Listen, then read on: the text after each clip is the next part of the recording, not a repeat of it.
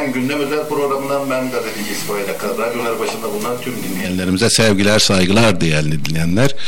Gündem Özel, Gündem Özel'in yine e, her zaman olduğu gibi e, özel bir konu var. E, Afyonkarahisar Sağlık Bilimleri Üniversitesi Rektörü Profesör Doktor Nurullah Okumuş. Hocam hoş geldiniz. Hoş bulduk. Herkese saygılar, sevgiler. Herkese hayırlı günler diliyorum. Evet. İnşallah Covid'siz, hastalıksız günler dileğiyle tekrar herkese merhaba diyorum. Değerli dinleyenler e, hem Facebook'tan hem Instagram'dan Gün FM hesaplarından canlı yayınımız var. Bunu niye söyledim? Şimdi hocam çok yorgun görünüyor. Tabii ki mesainin de son saatleri, son günleri. E, tabii bu yorgunluğun sebebi de bir yılı geçti artık. Hani bir çocuğunuz olmuş olsaydı bir yaşında belki de işte 4-5 günlük bir çocuk sahibiydi bu Covid-19 adını da böyle koyarsak. Hocam e, bu pandemi süreci içerisinde e, Afyon Karahisar'da ve sizin yaptıklarınızı şöyle bir özetlemeye çalışırsak neler yaşandı? Buyurun söz sizin. Şimdi e, pandeminin başından itibaren e, ilk vakaların görülmeye andan itibaren e, açıkça söyleyeyim e, Türkiye'nin birçok iline göre e, daha organize e, bir savaş başlatıldı açıkçası bu pandemi süreciyle. E, Sayın Valimiz, Belediye Başkanımız, İl Sağlık Müdürlüğümüz, Devlet Hastanesi ve Üniversite Hastanesi ve diğer özel kuruluşlarla beraber gerçekten çok hızlı bir organizasyona gidildi. Biz de kendi üniversitemizde, kendi hastanemizde e, hızlı bir yapı yapılanmaya giderek e, bu vakaların diğer hastalardan izole edileceği, bakımlarının, muayenelerinin, tetkiklerinin yapılacağı, yatacağı yerler hepsi ayrıldı. Hatta bunun için hastanemizin bir bloğu tamamen COVID bloğu olarak ayrıldı. Acil girişine itibaren COVID tanı ve muayene alanları ayrıldı. E, tanı alan hastalarımıza veya şüpheli vakalarımız hemen hızlı bir şekilde tetkikleri yapılarak servislere yatırıldı. İhtiyacı olan hastalarımıza e, yoğun bakım e, hizmeti verildi. E, bunun yanında e, ilde de gerçekten e, çok ciddi bir organizasyon yapıldı. Zaten şu anki sonuçlara baktığımız zaman Türkiye'deki Covid ile mücadelede, pandemi mücadelesinde e, oldukça başarılı illerden birisiyiz. Kırmızı alanda değiliz en azından. İnşallah da olmayız. Böyle de devam eder. E, kavşak noktası olmasına rağmen, insan hareketliliğinin çok fazla olduğu bir il olmasına rağmen diğer birçok ile göre pandemi sürecini başarıyla atlattığımızı söyleyebilirim. Şimdi bakıldığı zaman e, son cümlenizden hareketle hakikaten mobilasyonun en yoğun olduğu evet. illerden birisi. Bu çok önemli. Yani e, tamam biz kırmızı değiliz, turuncu değiliz ama e, bunu da kontrol etmek de çok zor. İstanbul'dan işte, e, işte en fazla rekorda şimdi Samsun çıktı. Oradan gelen veya güzergahı kullanacak olan insanlar bir iş yerine uğradı. Bu konuda herhangi bir şey yapılabilir mi? Ne dersiniz bir sağlıkçı olarak bu konuda e, profesör bir uzman olarak? E, şey açısından mı? Tabii bu, mobilasyonu e, hani daha net bir şekilde soran tabii ki e, ulaşımı yasaklamak zor. Zor. Şöyle e, aslında şehrin içerisinden geçen yol e, birçok şehri birbirine bağlayan bir ana hat aslında. Evet. Avantajımız şu oldu. E, başında hemen bu olayın başında özellikle şehrin girişindeki ve içindeki alışveriş merkezlerinin e, kapatılması, e, dışarıdan insanların burada ihtiyaçlarını giderme veya konaklama, yeme içme, alışveriş gibi ihtiyaçlarını yapamamalarına neden oldu ki bu da insanların şehrin bir tarafından diğer tarafına çıkışına kadar hangi yönde gidip geliyorlarsa transit geçiş yapmaları neden oldu. Yani bu kadar hareketli bir güzergahta olmasına rağmen bu insanların büyük bir kısmı bu karayolu üzerindeki araç hareketinin büyük bir kısmı şehir içerisinde duraksamadan geçiş yaptı. Ha, anladım. Bu yani, ciddi bir avantaj Çevre oldu. yolundan geçtiler ve çevre yolunda da gerekli evet. önlemler vardı. Gördüm. Eğer AVM'ler, lokantalar, alışveriş merkezleri açık olsaydı evet. o zaman ciddi olarak biz e, yani İzmir'den tutun da Hakkari, Trabzon'a kadar bu güzergah üzerinde kuzey, güney, doğu, batı aksında biz birçok ilden maalesef vaka alırdı. Belki de en fazla vaka evet, yaşayan evet. bir il olurdu. Evet. Dolayısıyla aslında bu da e, Afyon'dan mücadelenin ne kadar başarılı olduğunu e, gösteren bulgulardan birisi. En tehlikeli illerden birisi bizdik. Açıkçası. Evet.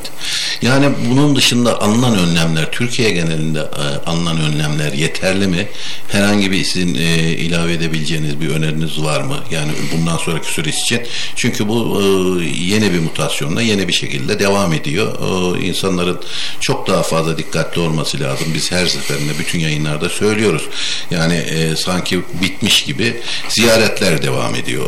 Aile ziyaretleri de devam ediyor. Özellikle kırsalda bu biraz daha hafif alınıyor ve toplu e, görüşmeler, oturmalar, e, kalkmalar diyelim. Bunlar devam ediyor. Yani e, bu konuda e, alınan önlemleri nasıl değerlendirirsiniz? Şimdi alınan önlemler daha doğrusu öneriler diyelim. Evet. Yani e, bakanlığımız başından itibaren e, bilim komisyonuyla beraber hızlı bir çalışma içerisine girip yapılması gereken, alınması gereken önlemler konusunda tavsiyelerini, önerilerini, talimatlarını yayınlamış oldular. Ve bunlar bir sağlıkçı gözüyle baktığımız zaman kesin ve doğru önlemler idi. Zaten bunun sonuçlarını da dünyadaki birçok ülkeye göre çok üst sıralarda ölüm oranı azlığı, vaka sayısının azlığı e, açısından baktığımız zaman birçok ülkeye göre, gelişmiş dediğimiz birçok ülkeye göre çok başarılı bir noktada olduğunu söyleyebiliriz. Hiçbir zaman bunu sıfıra indirme şansınız yok şu anda. Yani evet. dünyanın hiçbir ülkesinde vaka bitti artık hiç vakamız yok deme şansımız yok. Hocam belki şey gibi olacak da hani bir dönemler çok fazla dillendirdiğimiz bir şey vardı. Ben birçok görüşmelerimde bunu söylüyorum işte radyoda, televizyonda köşe yazılarında nasıl depreme e, alışarak yaşamayı öğrendikse evet. artık belli bir en azından 3-4 yıl e, biz bu e, virüse e, alışarak yani virüste yaşamayı öğreneceğiz artık. Bana göre 3-4 yıl değil daha uzun süre evet. ama şöyle şöyle ya sonuçta bu bir e, virüs nasıl biz her sene grip virüsüyle karşılaşıyor isek ki grip virüsünün özelliğidir. Ben mutasyon konusuna da girmek istiyorum burada. Evet. Grip virüsü her sene kendi genetik yapısını değiştirerek her sene farklı bir tiple karşımıza çıkar. Grip. Evet grip virüsü. Evet. O yüzden de her sene aşı yeniden üretilir. Muhtemel muhtemel virüsün genetik yapısını takip ederek aşı firmaları muhtemel 3 mutant yapıya göre her sene yeni aşı üretirler ki yeni salgın yapacak aşı grip virüsüne karşı da korunma sağlayalım. Aslında korona da aynı şekilde. Yani biz korona vakaların sayısını azaltabiliriz. Vakalar, ölümler azalır ama bu virüs artık bence hayatımızda. Mutasyon dediğimiz olay. Bunu aslında çok fazla abartmamak gerekiyor. Ne açıdan abart, abartmamak gerekiyor? Virüs yaşama olasılığını artırabilmek için her canlı gibi soyunu diyelim yani daha böyle genel bir tabirle sürdürebilmek için karşısına çıkan zorlukları, engelleri yenmek için genetik yapısını değiştirir. O da bir kendi kendine bir alternatif. Aynen öyle. Aynen evet, öyle. Evet. Alternatif geliştirerek daha güçlü, daha hızlı yayılan, daha çok çoğalan bir türe dönüşmeye çalışıyor. O şeyden nasıl kurtulacak onun çalışmasını evet, yapıyor. Evet yani karşısında bir engel çıktığında bir işte bununla mücadele etmek için bir aşı çıktığında bir ilaç çıktığında bir antiviral ajan çıktığında bununla mücadele etmeye çalışır.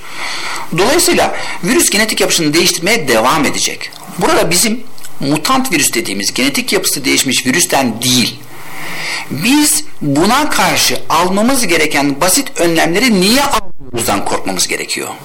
Evet. Yoksa virüs görevini, vazifesini yapmaya devam edecek.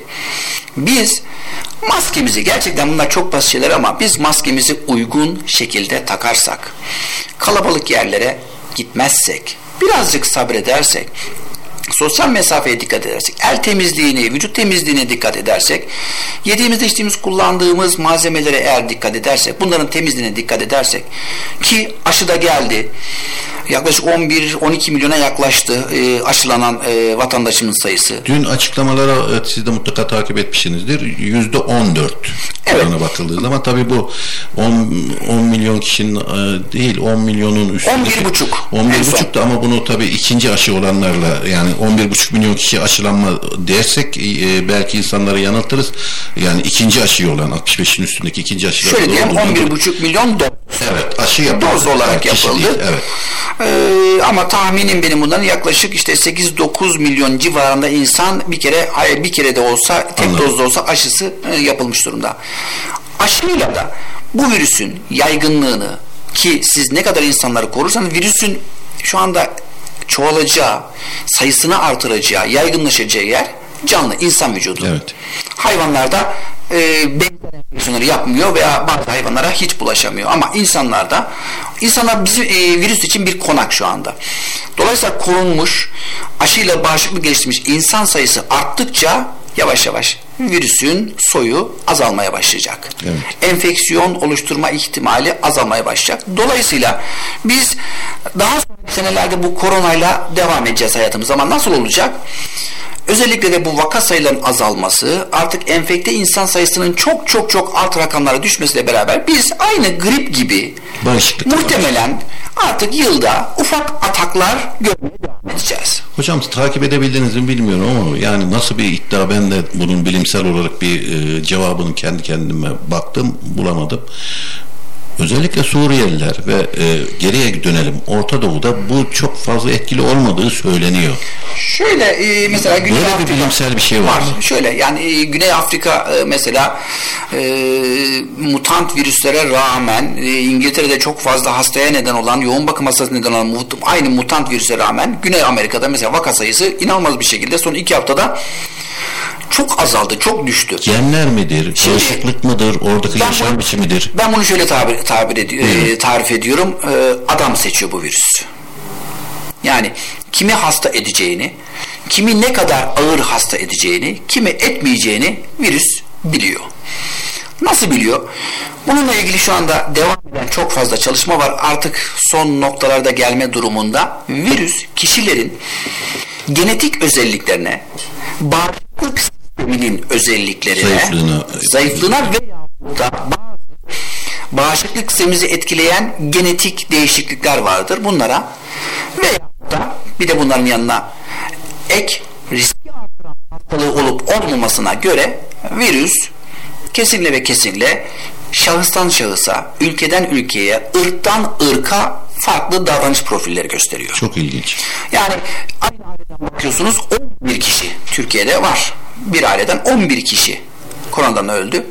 Veya bakıyorsunuz 87 yaşındaki teyzem sadece hafif bir kırgınlık veya ateşle bunu geçirirken 39 yaşındaki oğlu yaklaşık 12 saat içerisinde çok ağır hasta olup yoğun bakıma girip kaybedebiliyorsunuz. Evet kişisel faktörler kesin önemli. Yani dediğim gibi ben bu tabiri çok seviyorum. Adam seçen bir virüs diyorum. Kişisel faktörler, coğrafi genetik faktörler. faktörler genetik faktörler. E, evet Hı-hı. bu da bu da yani güzel bir başlık oldu. Adam seçme, virüsün adam seçiyor olmuş olmasını Hı-hı. ilk defa duymuş oldum. Hasta e, daha doğrusu üniversite camianızda size bağlı da e, doktorlar, Hı-hı. sağlıkçılar çok muazzam mücadele ed- ediyorlar. Hala ekmeğe devam ediyorlar. İşte geçtiğimiz günlerde de tıp bayramını kutladık. Bu vesileyle tekrar kutlu olsun. Hocam Hocam e, kaybettiğimiz insan var mı sizin e, ekibinizde?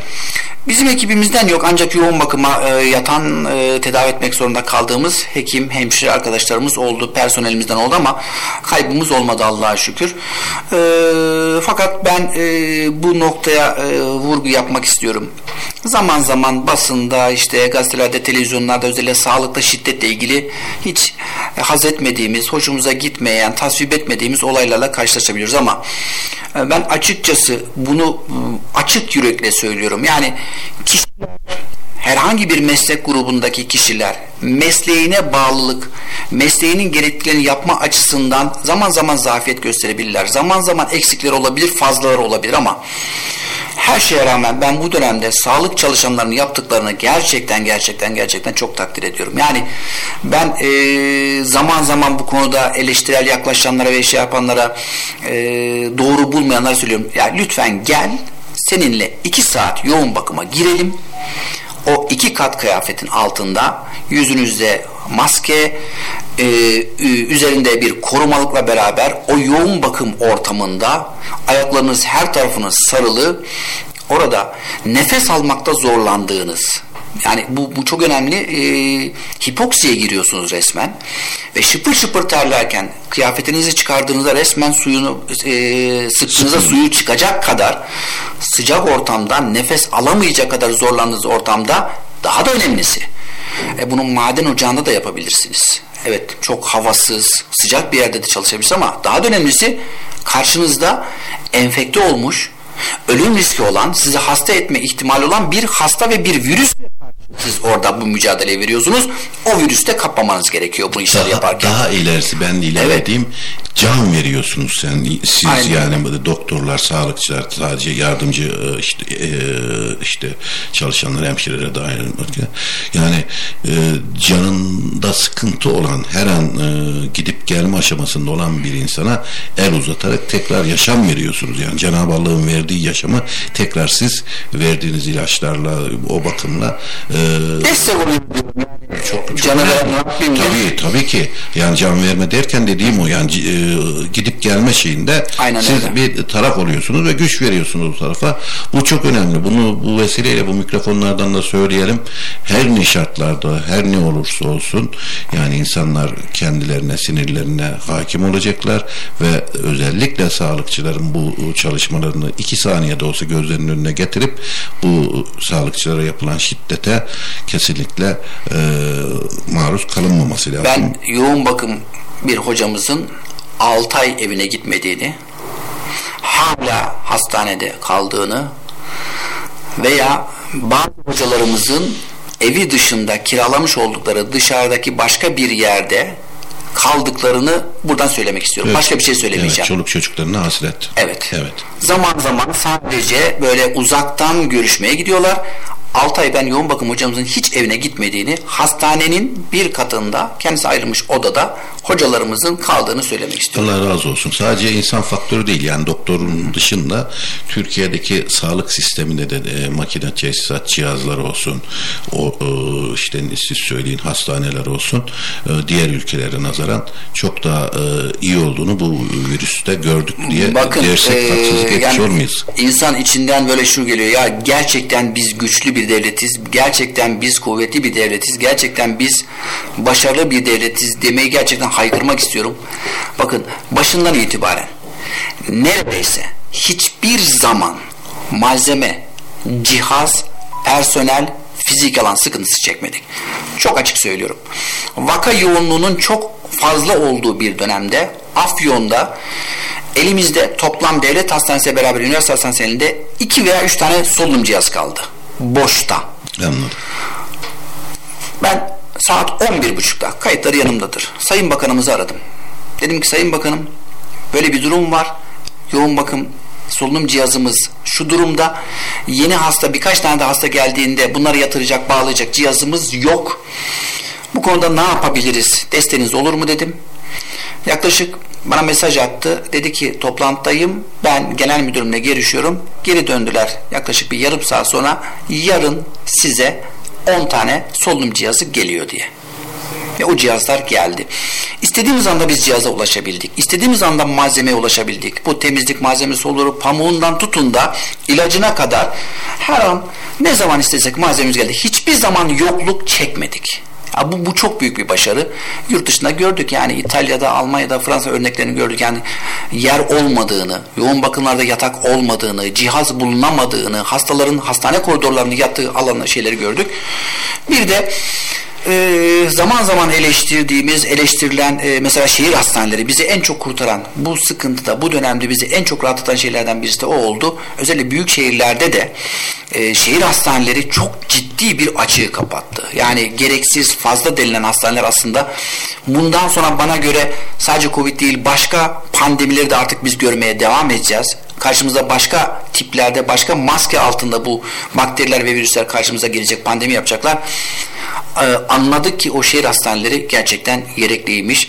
Bunun yanında sağlık açısından da ben tekrar tekrar yani şanslı olduğumuzu herkese söylemek istiyorum. Türkiye'nin her noktasında bir şekilde ilaca, hastaneye, yatağa, hekime, hemşireye ulaşma şansımız var. Bu konuda en zor dönemde ki bundan daha büyük bir imtihan olmaz. Evet. Ya sağlıkla ilgili bununla bundan daha fazla daha kötü bir imtihan olacağını düşünmüyorum. Afyon'da bu e, sınavdan başarıyla Başarılı geçti. geçti. Tüm Türkiye başarılı geçti. Afyon'da öyle ama biz gerçekten birçok ile göre e, Afyon'da bu süreci başarılı yönettiğimizi ilin e, yöneticilerinden, sağlık yöneticilerinden herkese kadar bu konuda e, el birliğiyle başarılı bir çalışma yürüttüğünü söyleyebilirim. Şeyi hatırlıyorum ben. e, bundan önceki Gökmen Çiçek'ten önceki vali Mustafa Tuturmaz'dı Zonguldak'a giden. Vali Bey'le de e, sürekli istişare halindeydik ve e, te- e, yayında da konuşmuştuk. Türkiye'ye örnek olacak bazı kararlar Afyon'dan çıktı Sayın Hocam. Ee, işte cenazelerin 10 kişiyle sınırlandırılması, cenaze ilanlarının yasaklanması, işte e, şehir, köy ve beldelerden minibüslerle şehir merkezine gelmeye... Taşıma, düğünler düğünler. Bunlar, bunların yani ilk bu, bu tip yasakları koyan da Afyonkarahisar'dı. Evet. E, valilikte siz derdiniz. Evet. Yani o, o önlemlerinde bu o virüsün Afyon'da çok fazla yani e, diğer illere göre e, fazla artmamasının sebeplerini de bu şekilde değerlendirebiliriz. Hemen şeye geçelim. Aşı, gündemde aşı var. E, mutlaka siz olayın içerisinde olduğunuzdan dolayı aşıda olmuşsunuzdur. Aşı çalışmaları nasıl gidiyor? Biraz önce dedik ki e, yüzde 14 e, yani 11.500 kişi 11 milyon 500 kişi aşı oldu. Türkiye ortalamasına da baktığın zaman yüzde 14. E, bu rakamlar tabii ki azımsanacak rakamlar da değil. Aşı çalışması, Türkiye'nin kendi aşısını bulma konusunda çalışmaları nasıl görüyorsunuz? Neler söylersiniz? Şimdi e, ben e, pandemi her zaman e, kafamızda kötü yer etmesin. Aslında pandemiler veya bu tür sorunlar, bu tür, bu tür salgınlar bazen e, diğer salgınlara veya diğer felaketlere hazırlanma açısından da bir avantaj haline dönüşüyor. Ben açıkçası özellikle aşı çalışmaları açısından pandeminin Türkiye'yi yeni bir noktaya götürdüğünü düşünüyorum. Bu pandemi sayesinde Türkiye'de aşı çalışmaları hızlandı aşıyla ilgili yapılan araştırmalar, bununla ilgili yapılacak, yapılan, yapılmakta olan teknolojik yatırımlara aslında bir anlamda ivme kazandırdı.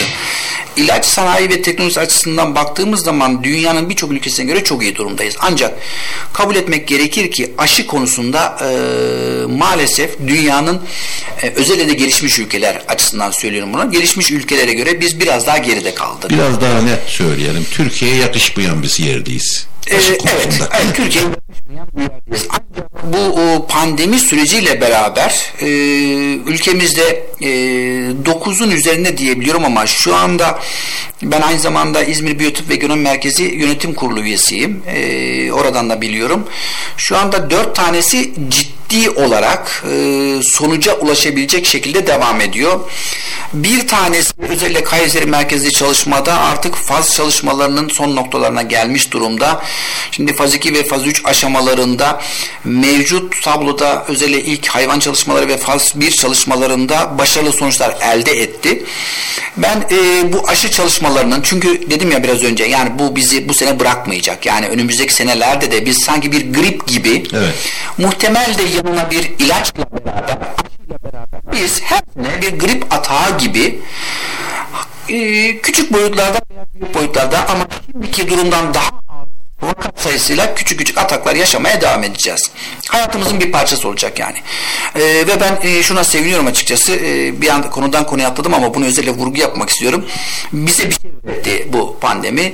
E, hastalıklardan korunmak için, solunum yoluyla bulaşan hastalıklardan korunmak için maske hayatımızın bir parçası da olacak. Biz zaman zaman işte haç mevsiminde haçta, uluslararası seyahatlerde uçaklarda görürdük. Endonezyalılar, özellikle Japonlar bunlar çok fazla maske takarlardı. Mesela uçak yolculuğu sırasında Japonlar hep maskeli görürdük. Yani niye bu kadar çok maske takıyorlar? Çok mu korkuyorlar hasta olmaktan diye.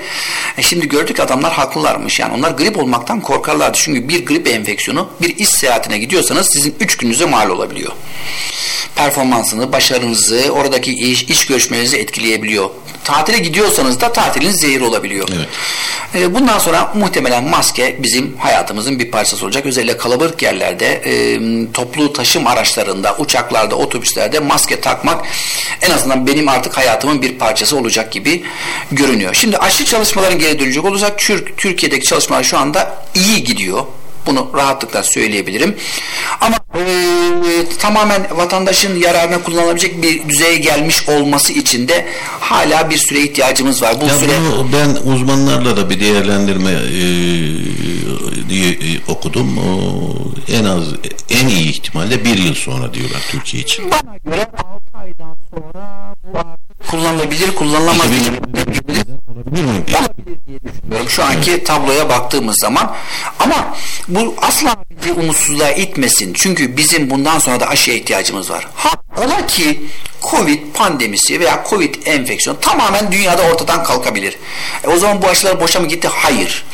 Bu aşıları elde etmek için yapılan araştırmalar, çalışmaları, farz çalışmaları ve bununla ilgili yapacak yatırımlar bize bundan sonra diğer aşıların rutinde kullandığımız aşılar yanında herhangi bir salgınla karşılaştığımızda yeni geliştireceğimiz aşılar için çok ciddi bir tecrübe oluştu. Diğer virüslere karşı alınan Aynen önlemlerin altyapısı en azından Evet. elimizde hazır olmuş olması. En lazım. azından bir hazırlık süreci geçirmiş olduk. Ee, dünyada e, tabii şunu da söylemek lazım. Yani diğer ülkeler aşı yaptı. O ne kadar güzel. Onlar çok ileri dememek lazım. Aslında aşı çalışmaları öyle ilk söylendiği gibi işte ben aşı ürettim. işte şu kadar aşı üretiyorum. Şu kadar başarılıyım demekle olmuyor. İşte isim söylemek istemiyorum. Bir aşının insanlarda çok ciddi yan etkilere neden olması nedeniyle şu anda 21 ülkede kullanımı yasaklandı.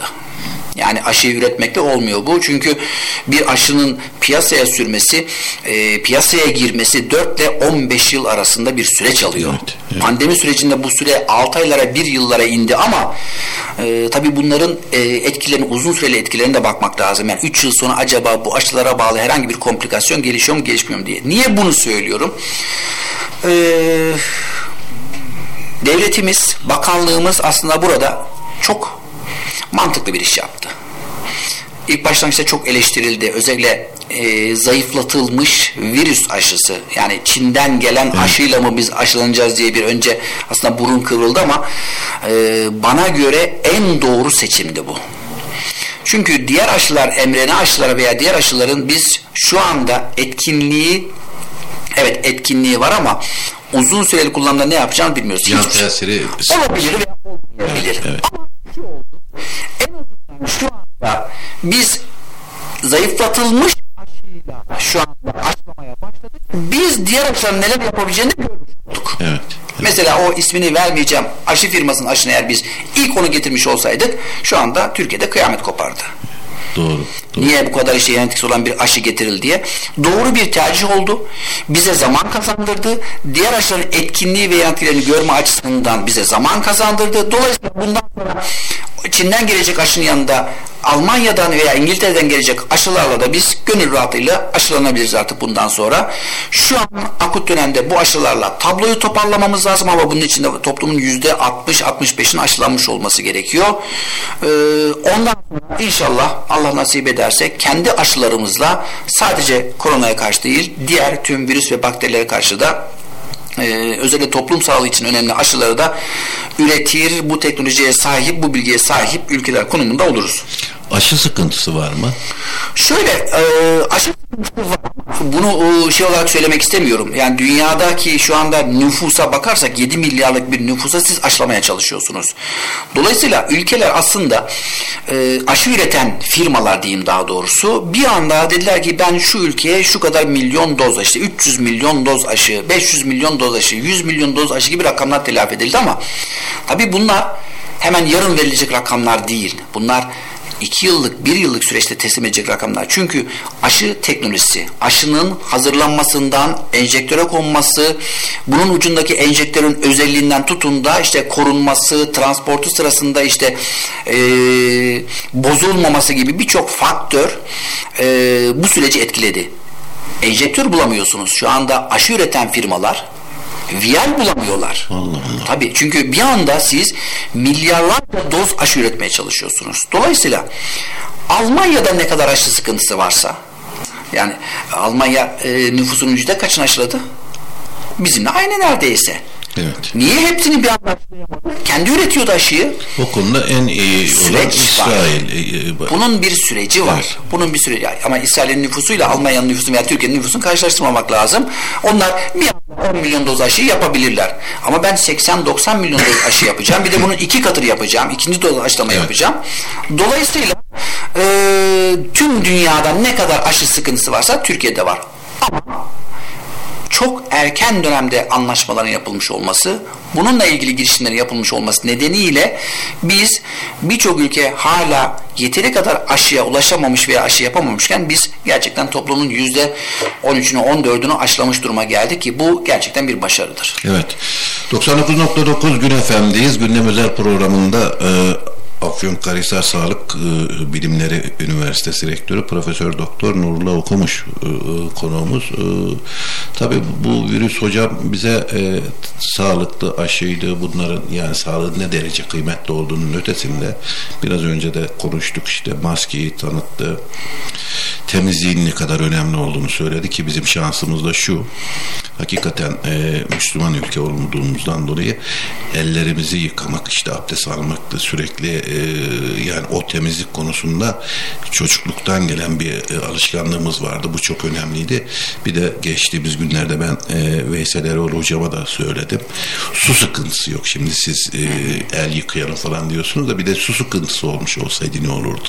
Yani böyle bir salgın hastalığı karşı bir başka sıkıntı daha yaşanabilirdi. Böyle e, olumsuzluklara olumlu yönden bakmanın anlamı da bu. Bize bir şey daha öğret. İşte e, yleensä tıp fakültesinin eğitimine ve ona bağlı e, fakültelerdeki eğitime geleceğiz. Uzaktan eğitim Uzaktan diyeceksiniz. Eğitim. Evet, çok önemli. Yani e, bunu da öğrenmiş olduk yani dünyadaki diğer ülkeler gibi. E, nasıl gidiyor Afyonkarahisar'daki eğitim öğretim e, çalışması size bağlı e, fakültelerde? Evet, şimdi e, çok ilginç. Yani söylediğiniz çok doğru. Covid bize birçok şey öğretti. Bunlardan birisi de aslında eğitimin uzaktan da yapılabileceği. Aslında işin evden de yapılabileceği home office çalışmaları, e, uzaktan e, online çalışma, online işbirliği, online eğitim bunların hepsi artık hayatımıza girdi. Bundan sonra da kolay kolay çıkmaz. E, aslında çok da güzel oluyor. Çünkü e, yer ve zaman olmadan yani işte hemen bir çalışma yapacaksınız veya bir arkadaş grubuyla bir toplantı yapacaksınız. Bir küçük seminer sunacaksınız, anlatacaksınız. Diyorsunuz ki arkadaşlar saat akşam yemeğinden sonra evde rahat rahat saat 9.30'da şu toplantımızı yapalım diyorsunuz. Açıyorsunuz online toplantınızı yapıyorsunuz. Yani zaman ve mekan kavramından da biraz daha kurtulmuş oluyorsunuz, soyutlanmış oluyorsunuz. İnsanları bir yere toplamak, e, yüz yüze eğitim, yüz yüze toplantılar hakikaten de e, özellikle bu pandemi sürecinde çok ciddi sıkıntı oluşturacaktı. Eee Türkiye'nin e, altyapısının e, aslında bilişim açısından da ne kadar hazır olduğunu da görmüş olduk açık ve net söyleyeyim. Özellikle bu pandemi sürecinden sonra eğitimin duraksaması, e, yüz yüze eğitimin e, işte e, ne diyelim işte ertelenmesi, ötelenmesi nedeniyle çok hızlı bir şekilde biz bu konuda ne yapabiliriz? Hangi sistemleri kullanabiliriz? Hangi programları kullanabiliriz ve nereden destek alabiliriz? Çünkü bu çok önemli. Bir anda işte bizde 6000 öğrenci var. 6500'e yaklaştı. Bu bir anda e, günün mesai saati başladığından itibaren 8.30'dan akşam 5'e kadar e, gruplar halinde çok yoğun bir internet trafiği içerisinde kesinti olmadan aksama olmadan bu eğitimleri vermek zorundasınız. Başlangıçta biz ülkemizde bu konuda uzaktan eğitim konusunda tecrübeli hemen hızlı bir şekilde birkaç kurumla anlaşma yaptık. Onların sistemleri üzerinden hemen anlaşmalarımızı tamamlayıp yaklaşık neredeyse bir hafta 10 gün içerisinde biz tüm öğrencilerimize eğitim verecek şekilde e, online eğitim verecek şekilde sistemimizi kurguladık ve eğitimimize başladık. Güzel bir şey daha yaptık. Bu eğitim sırasında anlatılan tüm dersleri de kayıt altına aldık. Dolayısıyla öğrenci herhangi bir şekilde dersi kaçırdığında sistem üzerine koyduk. Bunları öğrenci istediği vakitte derslerinde rahatlıkla dinleyebildi. Online sınavı öğrendik.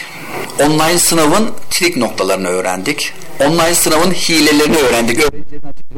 hangi tür hileler yapabildiğini, işte ekranın arkasından kitap açılması, ayna olması gibi farklı şeyler.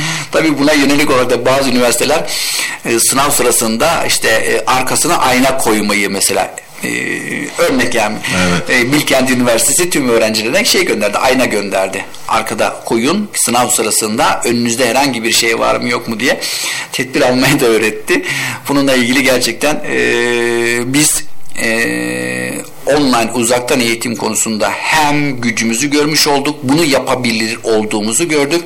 Hem de Allah'a şükür şu ana kadar aksamadan öğrencilerimize online ortamda eğitimlerimizi, uygulamalarımızı, ödevlerimizi ve sınavlarımızı aksamadan e, yaptık. Ancak yine de e, açıkçası e, böyle kafesi boş görmek insanı ne kadar hüzünlendirirse içinde kuş olmadan o cıvıltılar olmadan bize de çok hüzün veriyor. Ben zaman zaman rektörlüğün penceresinden bakıyorum. O bahçeye bakıyorum. O ağaçların arasına bakıyorum. Yani bomboş olması gerçekten insanı hüzünlendiriyor. Yani biz bir an önce e, tabiri caizse bu meret aramızdan gitsin de biz öğrencilerimize kavuşalım diye bakıyoruz. O yüzden biz şöyle bir şey de yaptık Afyon'da.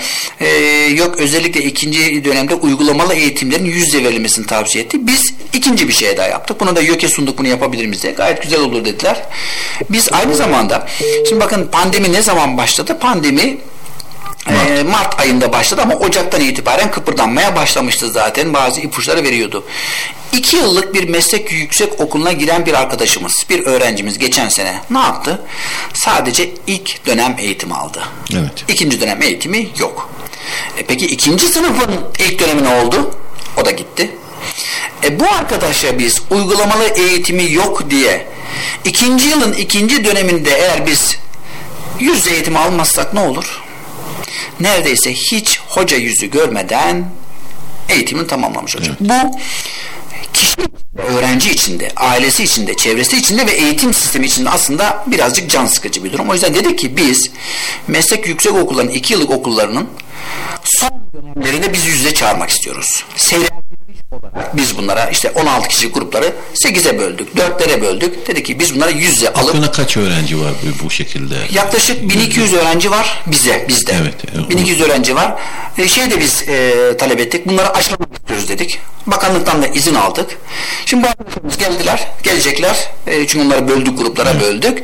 Aşılarını yapacağız ve biz bunları yüz yüze eğitimlerini en azından son dönemlerini hoca yüzü görerek, sınıf yüzü görerek e, birebir tartışarak, konuşarak e, kafasındaki sorulara cevaplayacak şekilde eğitim almalarını istedik.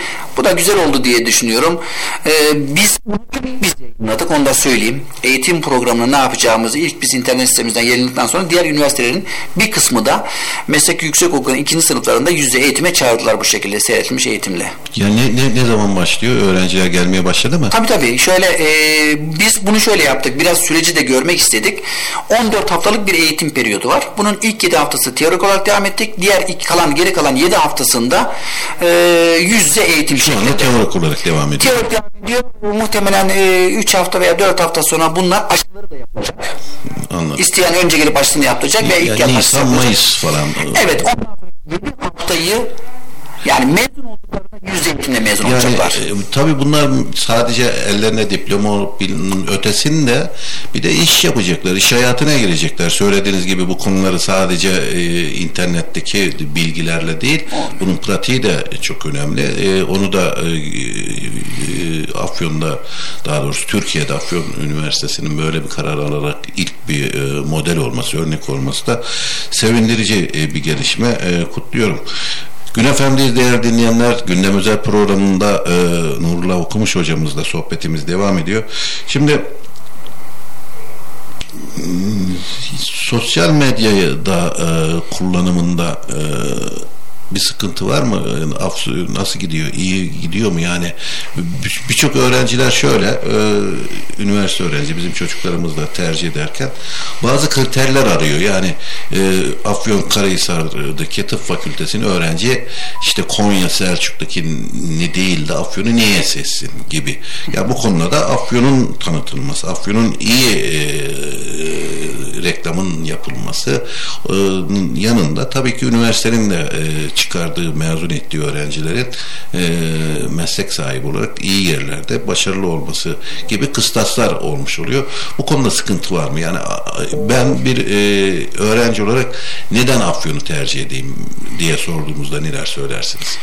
Şimdi e, sosyal medya, bunun yanında dijital medyayı veya interneti biz çok aktif kullandığımızı düşünüyorum. Niye bunu düşünüyorum?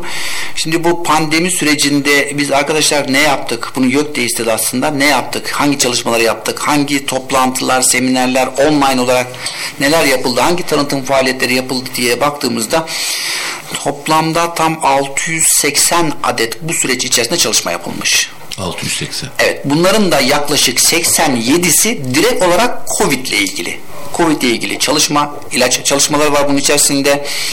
Bunun yanında işte seminerler var, toplantılar var, kitaplar var, kitapta bölüm yazıları var ve makaleler var. Evet. Bu çok iyi bir rakam. Yani Türkiye açısından Afyon ölçeğinde baktığımız zaman çok yüksek rakamlar bunlar. Biz e, bu konuda özellikle SKS e, Sağlık Kültür Spor e, Dairesi. Bunun yanında e, sekreterlik ve fakülteler ve özellikle de bu süreçte hiç aksamadan yürüttüğümüz kulüp faaliyetlerimiz, öğrenci kulüpleri. Ve bunun yanında e, toplum yararına çalışan sivil toplum kuruluşlarıyla beraber Kızılay'ından tutun Yeşilay'ına ve diğer derneklere e, kadar çok büyük işbirlikleri yaptık. Ve neredeyse e, ben şöyle bir sordum arkadaşlara arkadaşlar haftada biri aksattık mı? Yok hocam bazen haftada üç oldu dediler. Neredeyse her hafta mutlaka bir seminer, bir tanıtım faaliyeti, bir tartışma programı online'da olsa biz bunları bu süreç içerisinde yaptık. Bunun yanında Facebook ve Twitter hesaplarından e, üniversitemize ait e, hesaplar üzerinden de üniversitemizle ilgili haberleri, tanıtıcı faaliyetlerini de yaptık, yapmaya da devam ettik. Niye Afyon'u tercih etsin? Şimdi e, biz göreve geldiğimiz andan itibaren dedik ki Afyon'un çok büyük bir gücü var. Eğitim gücü var kapasitesi var ve bu, biz bu kapasiteyi artırmamız gerekiyor diye. Şimdi e, bu süreç içerisinde özellikle de eğitim faaliyetleri açısından da eğitim kalitesini artırma açısından da e, çok ciddi çalışmalar yaptık. E, geçen seneki rakamları e, kaç hocamız var, kaç profesörümüz var, kaç doçentimiz var, kaç öğretim görevlimiz var diye toplantı sizinle program yapmıştık. O programda evet. ben rakamları size söyledim. Evet. Şu anda e, çok iyi rakamlardayız. Neredeyse yüzde yüze yakın artışlar sağladık. Özellikle doçent, profesör ve e, tekrar alalım isterseniz hocam. Şu anda 43 profesörümüz var. düşmemiz için. Şu 43. anda 43 profesörümüz var. Evet. 35 doçentimiz var. 144 doktor öğretim üyemiz var. 144 doktor öğretim, öğretim üyesi. Doktor öğretim üyesi. Evet. Bunun yanında da 74 öğretim görevlimiz var. Araştırma görevlerini dahil ettiğimizde toplam rakamımız 514. Ama özellikle profesör ve doçent e, kadrolarına baktığımız zaman bu rakamları iki hatta üç katına katlamışız. Yani e, bir sıkıntı yok kadroda. Kadroda kadrolarımızı rahatlattık. Evet. Genişlettik. Özellikle de ihtiyacımız olan alanlarda eğitim kadrosunda ciddi desteklemeler sağladık. Bunun yanında fiziki alanlarda ciddi değişiklikler yaptık. Eklemeler yaptık. Ee, örneğin şu an kalp merkezi yani e, kardiyoloji ve kardiyovasküler cerrahi birimlerimiz Türkiye'de kalp merkezi ünvanı alan ilk üç üniversiteden birisi oldu. Ee, yoğun bakımlarımız, kliniklerimiz, dersliklerimiz çok ciddi oranda dersliklerde yenileme ve eklemeler yaptık. Yeni 4 tane laboratuvar, 14 tane yeni derslik ekledik. Durmuyoruz. Bu sene e, ödeneğini aldık. Proje ihalesinde tamamladık. Geçen hafta itibarıyla şu anda 35 bin metrekare alan, kapalı alan üzerine 3 ana bloktan oluşacak şekilde A bloğun şu anda bilenler için söylüyorum A bloğun arka tarafında e, içerisinde 3 e, tane e, fakülte, e, iki fakülte ve yüksek okulunda yer alacağı yaklaşık 30 civarında amfi, derslik, buna ek olarak derslikler, laboratuvarlar, öğrenci kulüpleri, faaliyet alanları ve laboratuvar olacağı devasa bir eğitim bloğu yapıyoruz. Bunun proje ihalesi geçen hafta itibariyle tamamlandı. Bunun da müjdesini vermiş olalım. Tamam sıfır, yeni yapılmış, mevcut e, modern tarzda günümüzün ihtiyaçlarına uygun devasa bir eğitim bloğu yapıyoruz. Şey olarak ne zaman bitecek sözleşmesi? E, Şöyle e, 35 bin metrekare kapalı evet. alana sahip e, bize dediler ki biz her sene e, o, şey, o şekilde anlaştık daha doğrusu 15 bin metrekaresini yani blok blok tamamlayacağız. Yani 3 yılın sonunda bu eğitim bloğu tamamlanmış olacak. Ama burada tamamen modern tarzda amfiler, derslikler, laboratuvarlar, bunun yanında e, özellikle fakültelerin ve yüksek okulun idari birimleri hepsi içerisinde olacak. Devasa bir kütüphane. Bunun yanında niyetimiz Allah nasip ederse Türkiye'de çok az örneği var. iki yerde var. Devasa bir simülasyon merkezi de yapacağız bunun içerisinde her türlü hasta senaryosunu Bu 35 bin metrekarelik olan yerde. Evet, bunun yanında çünkü onun ayrı olması gerekiyor. Bir acil giriş olacak. Yani resmen bir hastane simülasyonu oluşturuyoruz orada. Tamamen elektronik olarak ve dijital bilişim e, olanaklarıyla canlandırma ve senaryolanacağı bir simülasyon merkezi. O ne getirecek hocam? Bu eğitim kalitesini artıracak. Mesela özellikle pandemi döneminde bu çok önemli. Hastayı direkt muayene edemiyorsunuz. Enfeksiyon riski var. Girişim yapmakta zorlanıyorsunuz, eğitim vereceksiniz ama o maket ve simülasyon programlarının yapmış olduğu e, şeylerle e, Öğretilerle. öğretilerle direkt hasta üzerine maketler üzerine girişim yapabileceksiniz. Direkt olarak orada kan nasıl alınır? Damar yolu nasıl açılır? Hasta nasıl resusite edilir? Kalp masajı yapılır? Ama bunları sanki normal canlıymış gibi yani Türkiye'de buna sahip çok az merkez var. Biz bu merkezlerden birisi olmak istiyoruz. Bu dersliklerin yanında e, işte mesela acil servisle ilgili sıkıntımız vardı. Şu anda e, gerçekten Allah razı olsun e, Afyonlu bir bağışçımızın desteğiyle bizim şu anda erişkin acilin yanında e, dört katlı e, çocuk acil, çocuk poliklinikleri ve cerrahi girişim bölümlerinin olacağı güzel bir e, yer yapıyoruz. Yine tamamen modern tarzda erişkin acille çocuk acil ilk aynı çok iyi gitmiyor. Orası bittiğinde mevcut erişkin acilinde revizyon yapacağız. Bunun da parasını aldık. E, inşallah bu senenin ikinci yarısında e, şehir merkezinde olan ve kampüs dışındaki tek birimimiz olan birimimiz olan diş hekimliği fakültesi hastanesi ve polikliniğini e, şu anda F bloğunun yanındaki boş alanda e, inşaatına başlamış olacağız. Diş hekimliğini de merkeze alıyoruz. Eee ARGE merkezi e, yine ikinci yarıda başlayacağımız bir ARGE merkezi çalışmamız var. Eczacılık Fakültesi önümüzdeki sene 3. yıl öğrenciler alacak. Laboratuvar ihtiyaçları vardı. Onların laboratuvarlarını tamamladık. E, hastanemizin e, ve kampüsümüzün e, en önemli sorunlarından birisi e, güvenlikle ilgili sorun. Nedir o? E, çok geniş bir kampüs e, alanı olması ve bu kampüs alanının direkt birebir yolla bağlantılı olması, insanların istediği an e, hastanenin veya e, kampüsün herhangi bir yerine girip çıkabilmeleri güvenlik açısından bir zafiyet oluşturuyor açıkçası. Bununla ilgili de e, onayımızı aldık. E, açıkçası ödeneğimiz de ayrıldı. Güzel bir e, hastane e, kampüsünün, e, hastane diyorum özür dilerim, kampüsün tüm e, ön tarafındaki ve yan taraftaki güvenliğini sağlayacak yol güzergahında. Evet, güzel bir Evet. duvar çevrelemesi yapılacak. iç peyzaj düzenlemeleri yapılacak. Otoparkla ilgili düzenlemeler yapacağız. Ee, bir şeyimiz daha var. Epey bir yol aldık ama e, hadi burada e, onu da söylemiş olan birazcık aslında daha netleştiğini söylemek istiyoruz. Bir önemli amacımız, hedefimiz daha var. Türkiye'nin yeşil enerjiyle dönüştürülebilir enerjiyle ısınma ve enerji ihtiyacını karşılayan, en fazla karşılayan üniversite olma niyetimiz var. Bu konuda çok ciddi bir çalışmamız var. Ee, üniversitemizin açık alanları, otopark alanlarını e, ve bina çatılarını e, güneş enerjisiyle şu anda kaplama ile ilgili Enerji Bakanlığı'yla bir çalışmamız var. Ee, umutlarımız çok yüksek. Ee, onu yaptığımızda o olmasa bile biz kendi imkanlarımızla bunu yapmak istiyoruz. Bir şekilde bunu zorlamak istiyoruz. Termal enerjiyle ısınmayı, güneş enerjisiyle elektrik enerjisini sağlayan, dolayısıyla fosil yakıt kullanmayan veya minimum kullanan Türkiye'nin de bu konudaki en ileri veya ilk üniversitesi olma gibi bir niyetimiz de var. Var böyle çalışmalar ama mesela elektrik ihtiyacının yüzde 25'ini karşılıyor. Ama bunun yanında ısınmayı e, doğal gazla karşılıyor. Bizim özelliğimiz Tabii bu biraz Afyon'un torpili olacak üniversitemize. Termalin olması. Tabii tabii. Dolayısıyla biz e, dönüştürülebilir veya yenilenebilir enerjiyle ısı enerjisini sağlamış olacağız ısınmayı. Güneş enerjisiyle de elektrik enerjimizi sağlayacağız.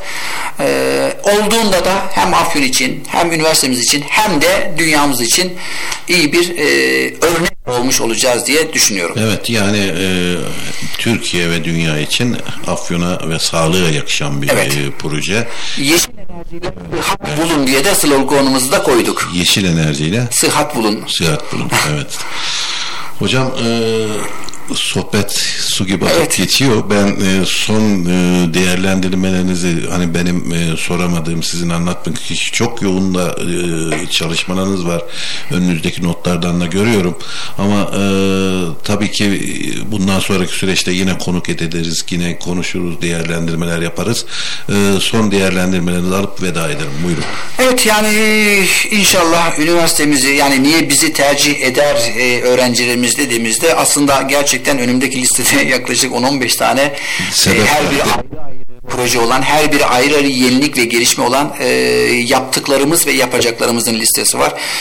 E, biz bu üniversiteyi Türkiye'nin ve hatta dünyanın sayılı üniversitelerinin bir haline getirmeye çalışıyoruz. Geçen sene e, ilk yılımız olması hasebiyle ve ismimizin Kocatepe Üniversitesi ile yayınlarda karıştırılması nedeniyle yayın sayımız çok azdı ama bu sene herhalde e, tam bir patlama yapacağız. Uluslararası çalışma, araştırma, makale, derleme, kitap e, yazma açısından.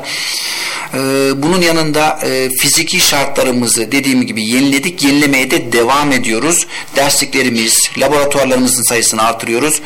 Sağlık üniversitesi olmamız hasebiyle de sağlıkla ilgili her alanda da çalışmayı yapıyoruz. Çalışma yapmaya da devam ediyoruz. Bu sene e, tıbbi aromatipikler bölümü açılış onayını iki hafta önce aldık. Önümüzdeki sene tıbbi aromatipikler bölümümüzü de açıyoruz. Evet. Bu da bizim hedeflerimizden birisiydi zaten. Dış paydaşlarla kamu, özel sektör fark etmez. Çok önemli projelerimiz var. Bunlardan birisini birkaç hafta içerisinde o müjdeyi de vermek istiyorum. E, ilimiz için hem büyük bir yatırım olacak hem de sağlık alanında e, ihtiyacımız olan bir açığı üniversite özel sektör işbirliğiyle İnşallah gerçekleştirmiş olacağız. Bu da bir soru işareti olarak ama bir müjde olarak inşallah bu da gelecek. E, bilimsel çalışmalar, ilaç geliştirme çalışmaları bütün bunlar devam ediyor.